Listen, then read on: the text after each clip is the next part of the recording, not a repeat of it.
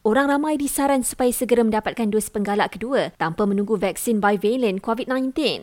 Menteri Kesihatan berkata, vaksin sedia ada juga berkesan bagi elak gejala serius dan kematian akibat jangkitan wabak itu. Jelas Dr. Zaliha Mustafa, vaksin bivalent yang dicangka dapat beri perlindungan lebih baik terhadap subvarian BA5 Omicron akan dibekalkan kepada Malaysia tidak lama lagi.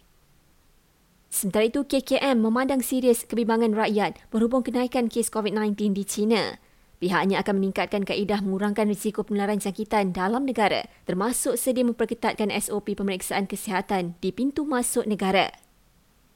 Dalam perkembangan berkaitan, dua varian COVID-19 utama yang menular di China dikesan telah berada di Malaysia.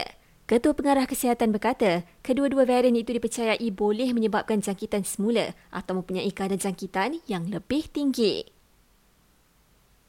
Kerajaan Selangor beri sumbangan awal RM1,000 kepada tiga keluarga mangsa rumah terbakar di Gombak yang turut merakut nyawa kanak-kanak dua beradik. Tambahan RM500 turut disalur kepada keluarga mangsa yang kehilangan nyawa dalam tragedi yang berlaku awal pagi semalam itu.